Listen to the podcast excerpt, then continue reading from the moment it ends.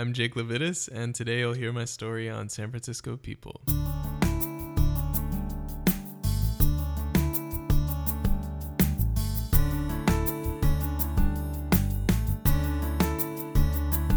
Hey everyone, welcome to San Francisco People. This is Frank Garza, and today's guest is Jake Levitas.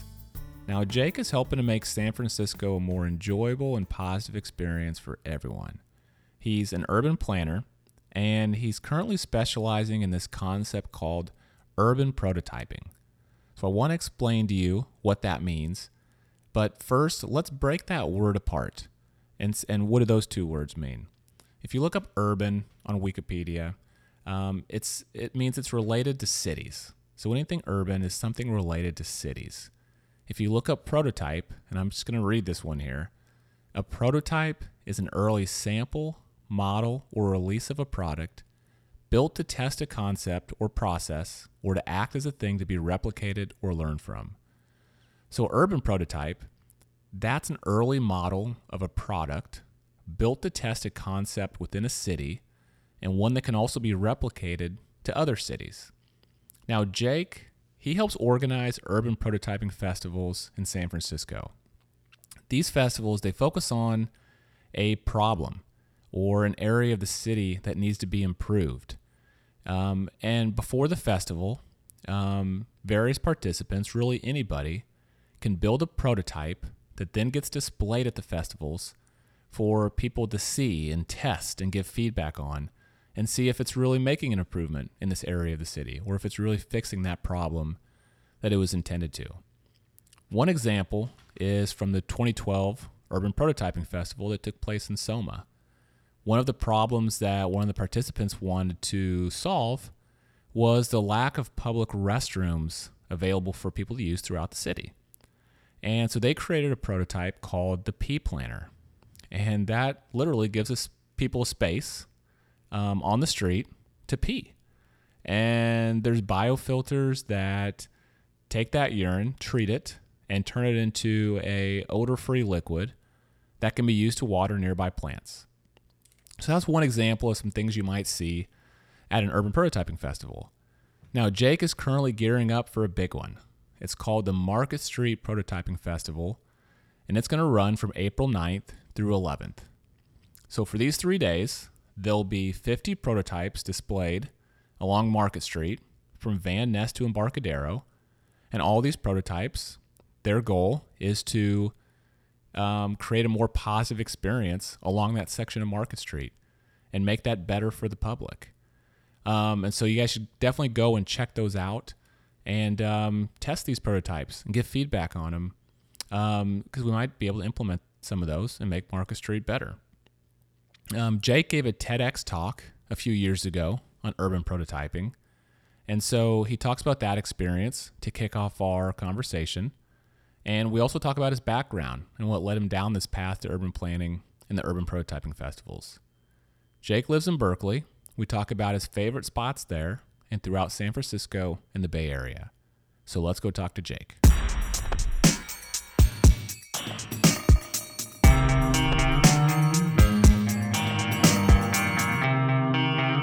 Um, the first time I kind of caught an image of you was um, I clicked on that link for the video for the TEDx talk that you gave.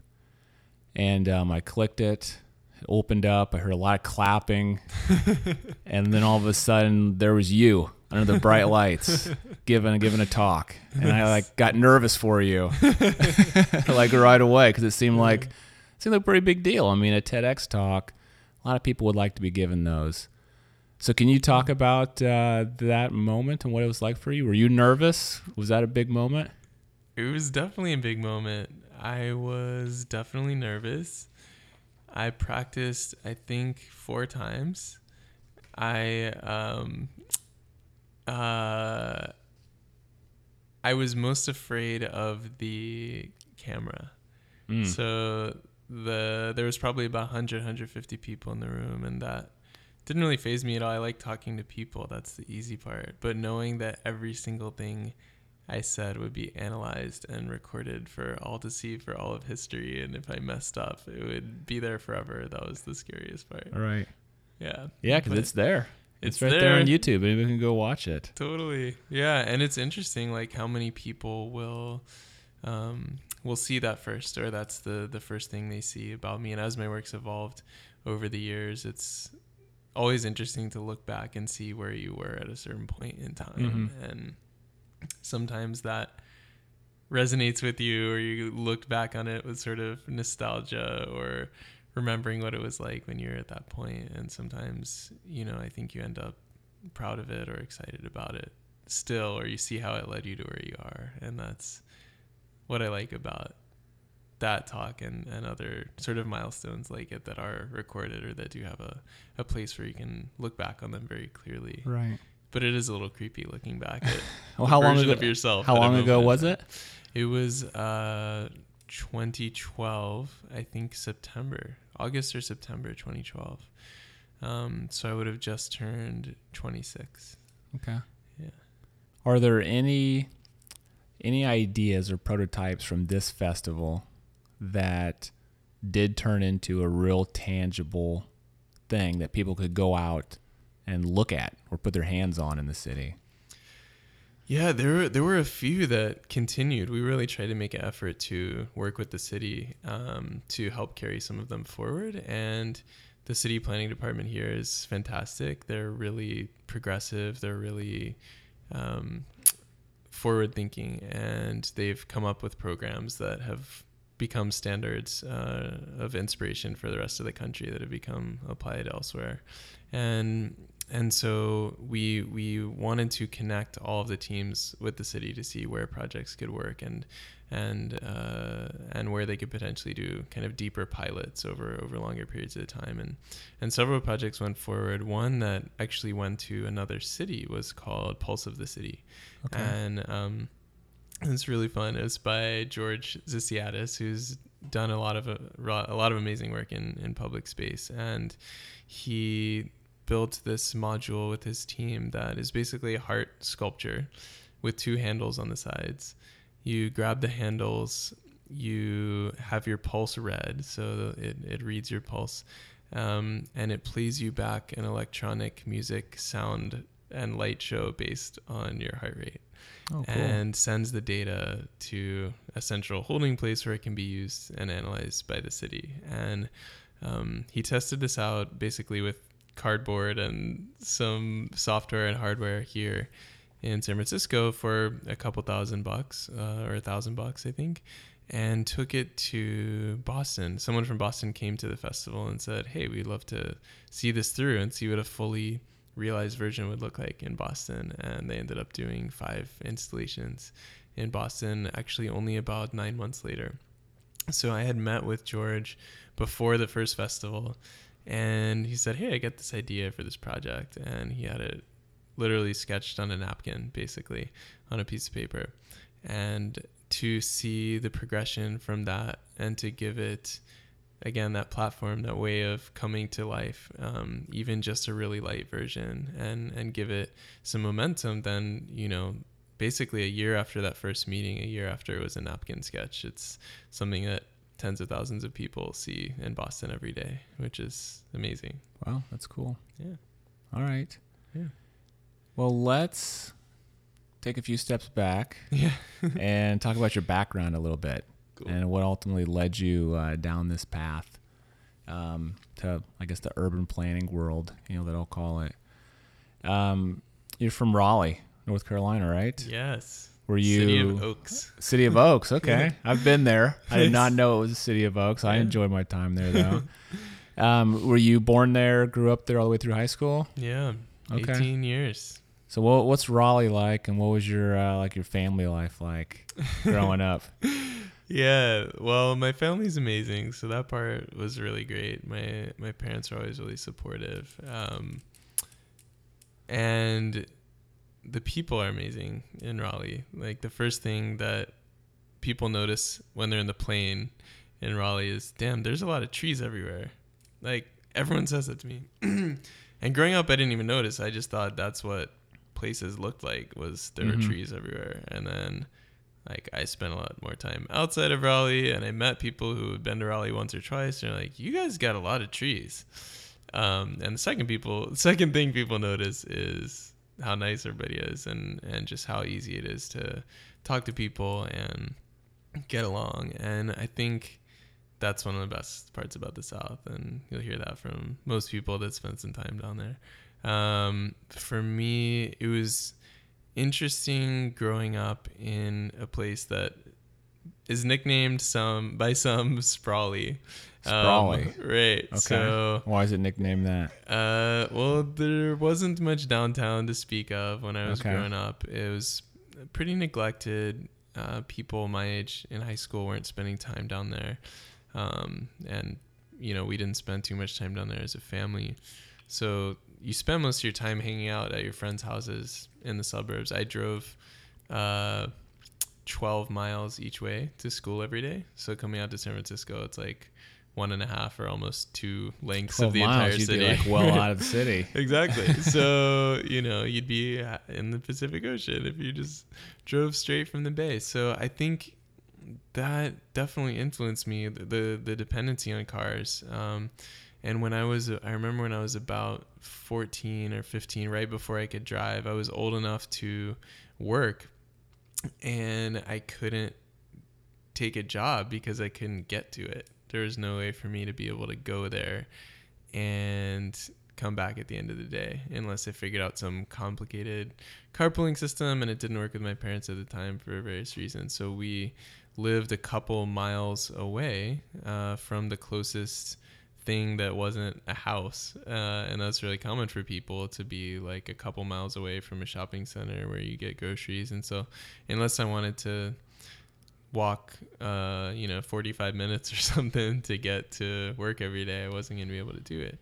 And the result is me and a lot of other people i think in similar situations basically just didn't make use of that time. So we you know just hang out play video games watch tv like i spent summers doing that, which was really frustrating. I mean, it's it's out of the, all the problems you could have growing up as a kid. Like that's, you know, there's much worse places you can be in, obviously, but like, but for me, it was formative because I saw how people's entire lives were built around their spatial surroundings and dependencies on different types of uh, establishments, like different different pieces of the city, basically being close to them or far from them. And that that issue of distance really affects people. Like for me when i'm in the car i'm a totally different person. I get the worst road rage. I want everyone out of my way. I hate pedestrians and bikers. I just want to get where i'm going. And i think everyone gets that way no matter where you are on the street unless you're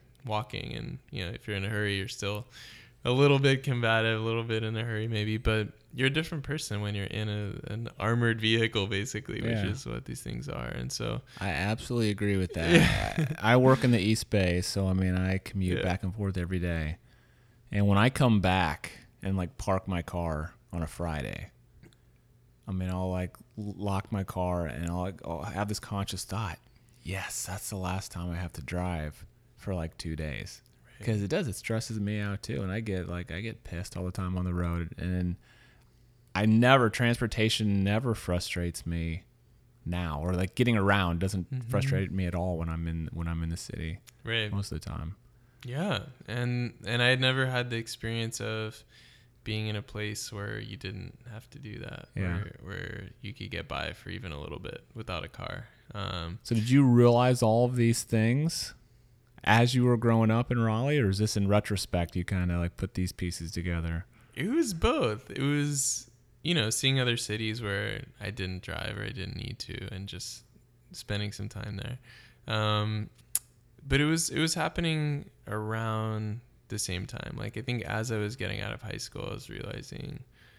maybe it doesn't have to be this way. I wonder who decides how it's this way. How are cities made? And like really yeah. getting that perspective where you look at the city from from a from one level up and you see, you know, how the streets are formed and how the how the plans are laid out and how the relationship between different types of spaces affects everyone's life who lives there. And um, I was really mostly driven by sustainability at the time, environmental impact of driving, of low density development, of people, you know, socially also being disconnected from each other. And that drove me to think about cities as, you know, platforms and, and drivers of sustainability in people's lives.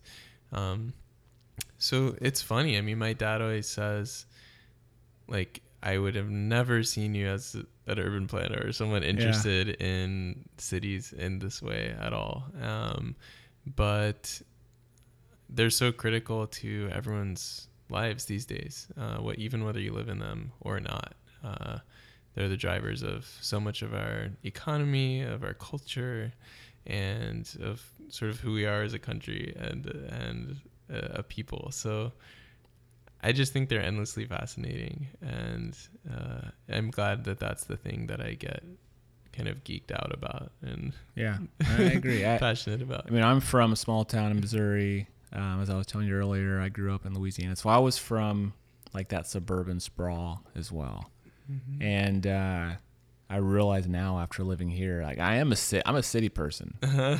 like that's what makes me happy. Um, just like being here in the city makes me happy. Um, so I know like that's for me and like where I want to be like long term as well. Yeah, I think a big part of it was about empathy for me too, because I came here and rode Muni for the first time, and everyone on the bus seemed like it was from a different country than each other, and the diversity was amazing. The uh, just the ways that people interacted was amazing. When you're sitting next to someone versus driving next to their car and want to run each other off the road. Um, you know, cities force you to engage with each other, and sometimes that involves conflicts and differences of opinion and um, you know, rubbing elbows literally with people of all different backgrounds. But I think in the end, that helps you understand people's perspectives better and um, tells you more about the human experience than anything else. Yeah. So you're having these thoughts, you're kind of putting these pieces together in high school. Um, did you know? Did you say the words like urban plan? Like I want to be an urban planner. Um, did you choose that and like then go to college to like focus on that? No, I actually was still focused on environmental work really through uh, probably the middle of college. Okay. I, I worked at. Where'd you go to college at? WashU in St. Louis. All right, um, fellow Missourian. Yes, yes, love for Missouri. Missouri loves company. I learned a lot in Missouri. Um, in college, again, fo- I was focusing on environmental work. My first job before I went to college was on a hog farm in nice. Eastern North Carolina. So it's really fun to get into that conversation with people at a bar or something. You're like, "What's your worst summer job?" And like, I literally was not quite shoveling shit, but I was sampling hog waste from a lagoon sampling, to sampling hog waste from a lagoon. that is pretty bad. so lagoons are these like are the ponds of waste that basically they collect from the hogs uh, on one of these farms. And this particular study, uh, I was working for NC State research uh, atmospheric, let me think, Earth and atmospheric science department, something like that. And um, and so they were sampling technologies that would reduce the impact of hog waste on surrounding communities. So testing out a bunch of different practices that would basically make them, you know, uh, emit less pollutants, less odor, things like that. Um, and so we were out there, Eastern North Carolina, which most of that part of the state has something like a seven or eight or nine to one hog to people ratio. North Carolina is the second Wait, hog producing state. Which state was this? That was North Carolina. One? So North. Oh, Iowa was number one. I was number at one. At least at that point. Of hog to people ratios. Yeah. Wow. exactly. I like that. So yeah, nine to one. That gives you some context. It was like over a hundred degrees, flies all over the place, like going in and dipping samples out of the pool, and you know that was like my introduction to environmental research. So I'm like, maybe that's not the right path. Did you ever get to do one of these? Uh, I don't know what you call it, but it's like you try and catch a hog in like a like a The muddy the square pin. hog. Yeah. Yeah, yeah, Did you ever get to do that? I did not. I always wanted to do was- that. That, that that, seems like it would be fun. Scooping up their shit in lagoon does not does not seem fun. exactly. Um, I've seen I've seen it, but I haven't I haven't uh, run after them myself. Okay. Um. So anyway, so that's the long story. So I, I, I wanted to test out these different sides of environmental work. So that was the sort of brief foray into science and research. Then I worked for, I interned for a sustainable development company called Cherokee that was doing sort of large scale uh, mixed use sustainable developments uh, around the country. And that was more of the business and real estate side in a way of, of sustainability and how large projects get built with sustainability in mind. Um, then I worked at a policy group, uh, also at NC State, the, the Solar Center.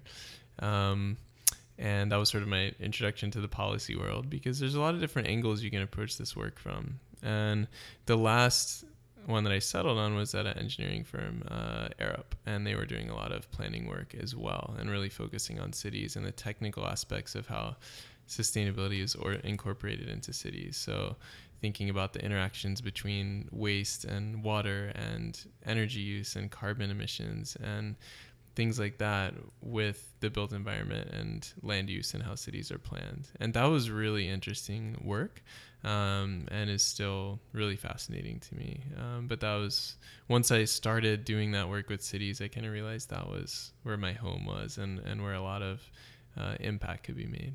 And they're a pretty big firm, right? I mean, didn't they do the Sydney Opera House? Mm, that's what they're yeah, most well known yeah. for. They're about 10,000, I believe, around the world. And so our office here was about 100 when I started and went up to about 200 while I was there at certain points. Okay. Yeah. So was that what brought you to San Francisco? Yeah. Okay. That was my first so that was the job here. that like brought you out here. It was a great excuse. I remember at the time saying this was my dream job in my dream city, and that was totally the case.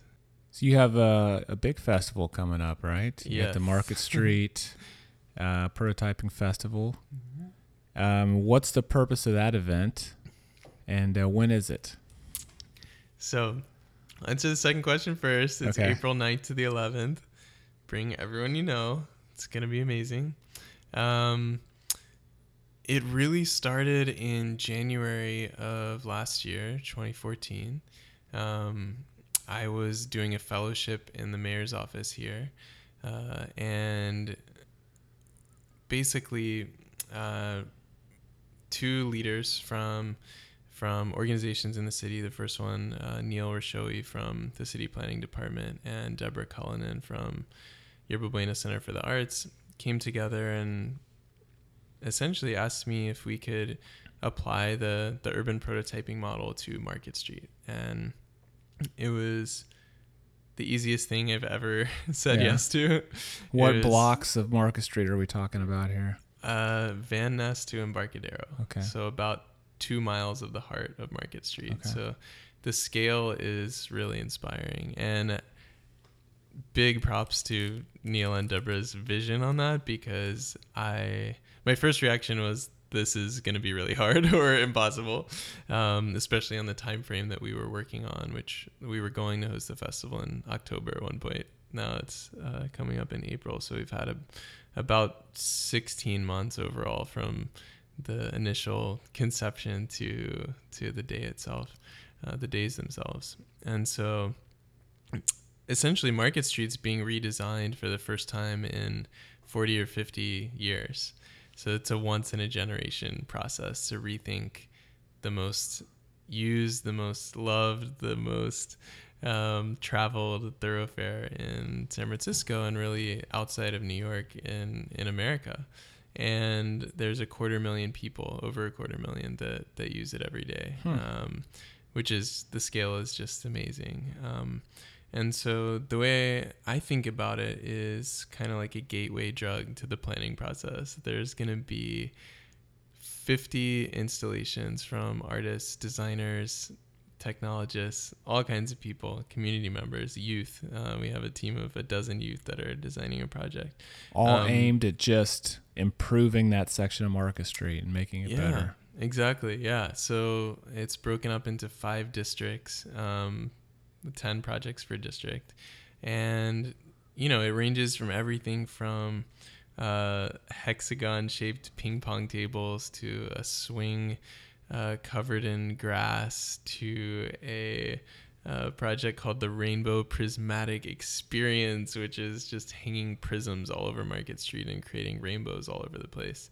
Um, and you know, it's it's just really fun stuff. And some are more practical than others. Some are more um, just about having fun and bringing a little bit of whimsy and creativity into people's daily lives as they're walking to and from BART from their banking finance job um, or whatever it might be. But I think the biggest theme is really encouraging people to interact on the street and engage with people that they might not know otherwise and make the street a little bit more welcoming, make it feel a little bit more theirs um, and feel that sense of belonging. So, uh, yeah, I don't, I don't engage with anybody when I'm walking down those sections of Market Street. Yeah, that's like, for sure. I want to like just get zone. the hell down the road. Yeah, yeah. People are in their zone, and it's it's sometimes a little bit like being in a car. You know, you're going to your place, people are going to their place. You just want to get past them, um, but you know, the street can be much more than that. I think.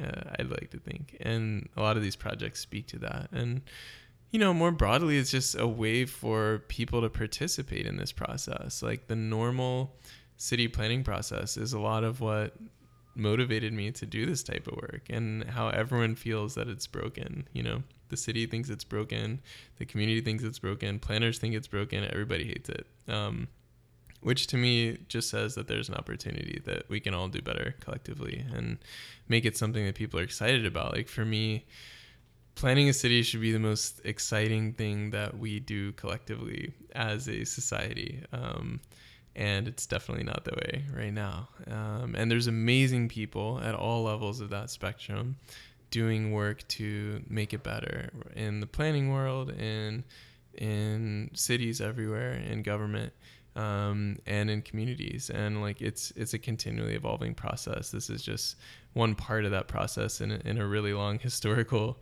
chain of of community organizing and city planning. But it's something that we're excited about just because of how much it lets people engage. These are all installations designed by people in the Bay Area um, with community input all along the way by people uh, from all around San Francisco and, and the broader Bay Area um, who have had a chance to experience the projects firsthand at different points along the way. Um, and and these three days they'll they'll have a chance to see them on the street. So a typical just to give you a frame of reference, like a typical city planning process will engage a couple hundred people. Um, and just by putting this out on the street, the you know the starting number is 250,000 for the number of people who just each day see these projects in some form and pass by them and maybe interact with them. So that's really exciting to me. Excellent. I'll be there. Yeah. Sounds awesome. awesome. I'll come awesome. check it out. Cool. All right, so let me ask you just one more question about prototyping, and then we're gonna we're gonna move on and talk about San Francisco a little bit. Um, so what if you could pick one thing, one problem that the city's having that you think is most in need of prototyping? What would you like to? What kind of event would you like to see? Hmm.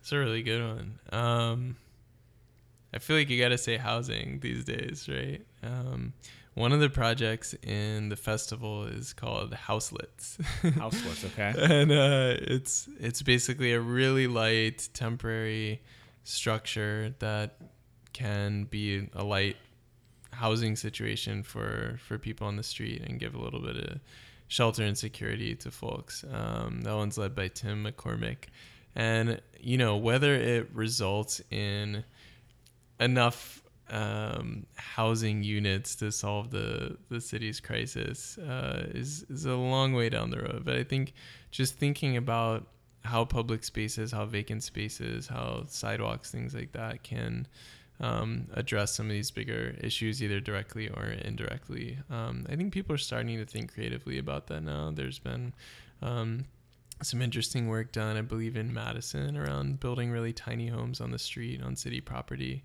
um, and just utilizing some of the the assets that people have that the city that the city has, and really seeing public space as a major asset um, for for cities in general. Uh, there's a lot of parking spaces out there. There's a lot of vacant lots uh, in most American cities that uh, could be used a lot more than they are. Um, so we'll see how that goes. I mean, that's a that's a big one to tackle that a lot of people in the in the city and in government and outside are, are thinking about right now. So by no means do we have all the answers uh, yet, but uh, a lot of a lot of smart people are thinking about it now. So I'm optimistic.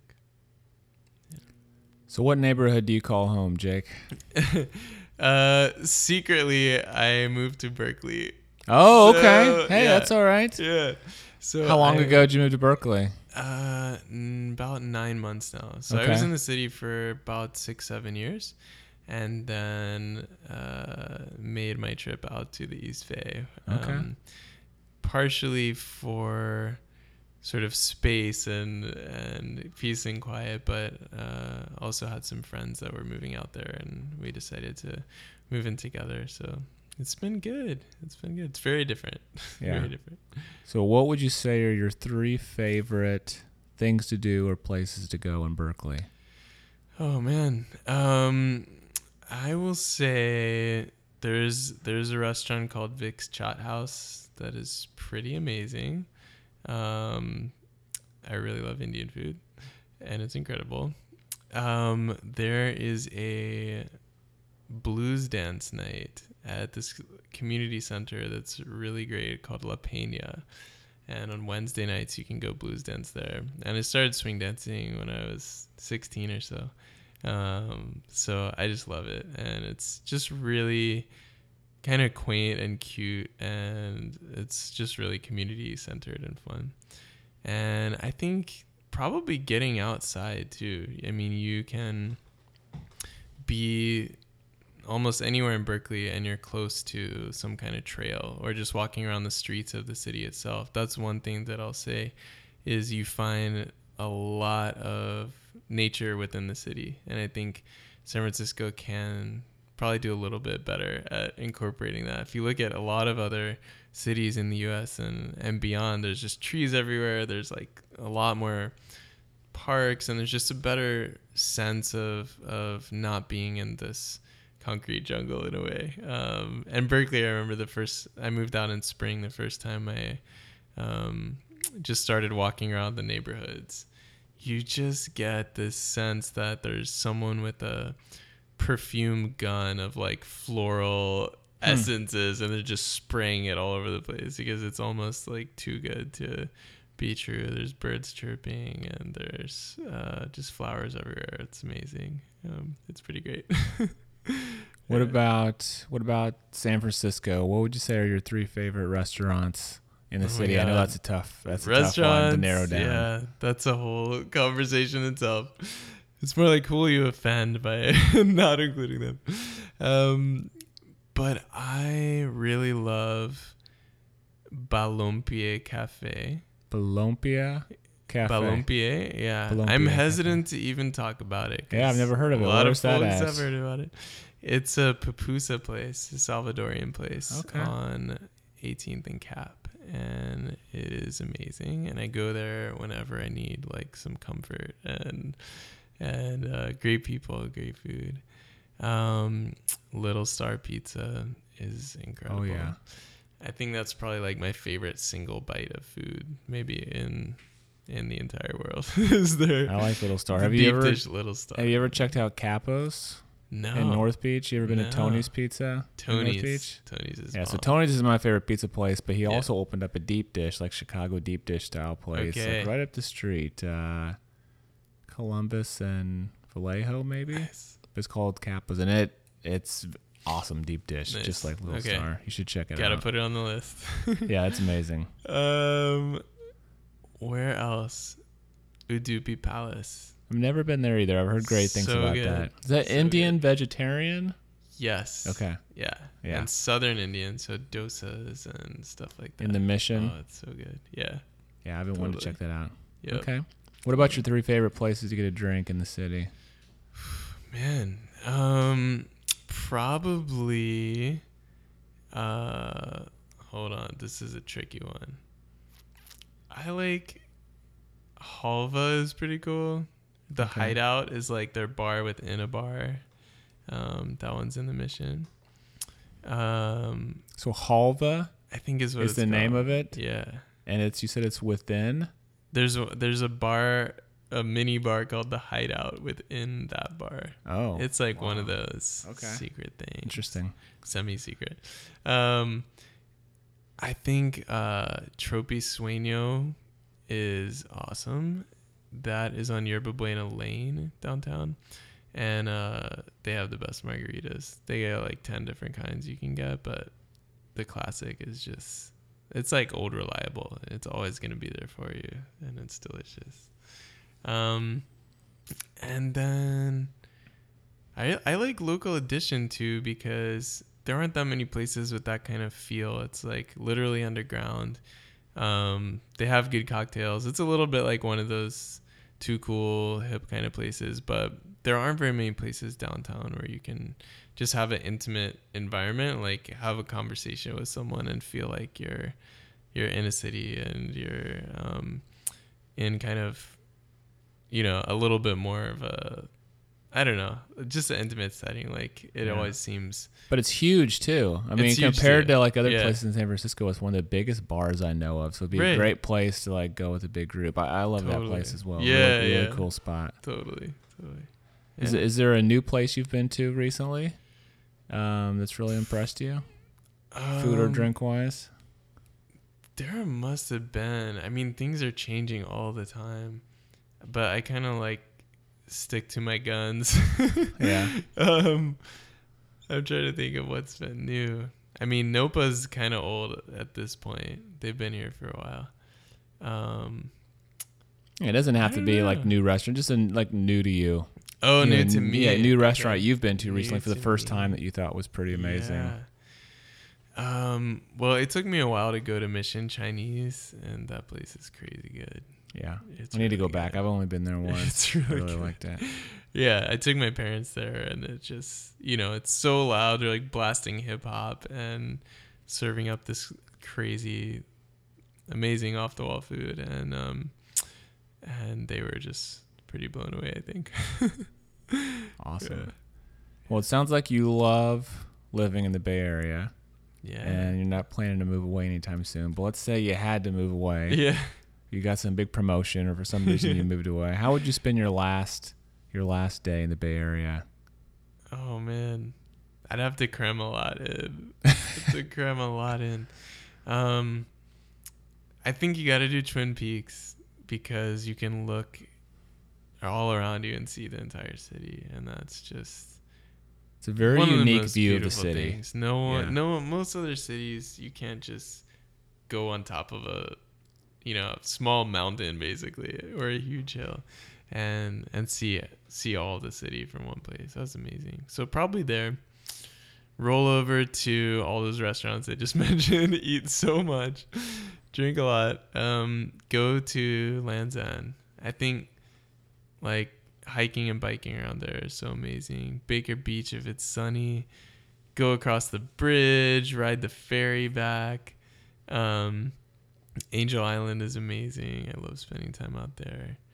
And uh, you know, finish it off at top of the mark. Have a There you go. Have a classy cocktail. And uh and and move on in the world. But that would be a hard day though. You can spend your last day at 2000 different ways probably Yeah. here. So, Well, that sounds like a great day. yeah, man. And Maybe I uh, should do that tomorrow. yeah. Treat, Treat every day like it's your last day in San Francisco, exactly. huh?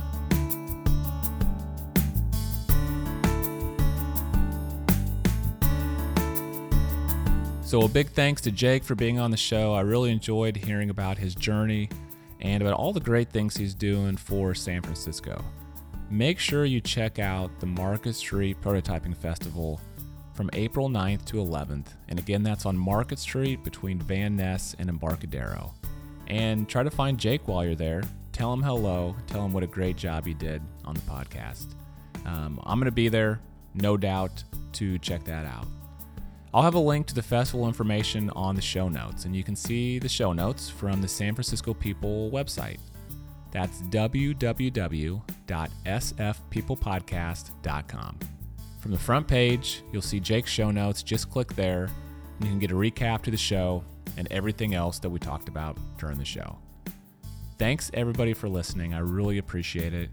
Don't forget to follow the show on Twitter at SF People Podcast, and you can follow me at Frank Garza SF. We're also on Facebook. Just search for San Francisco People Podcast. And please reach out and send me an email if you have any feedback about the show or if you have a guest um, in mind that you think would be great for a future show. I'd, I'd love to hear that from you. My email is frank at sfpeoplepodcast.com. We'll be back in a few weeks. I'm Frank Garza for San Francisco People.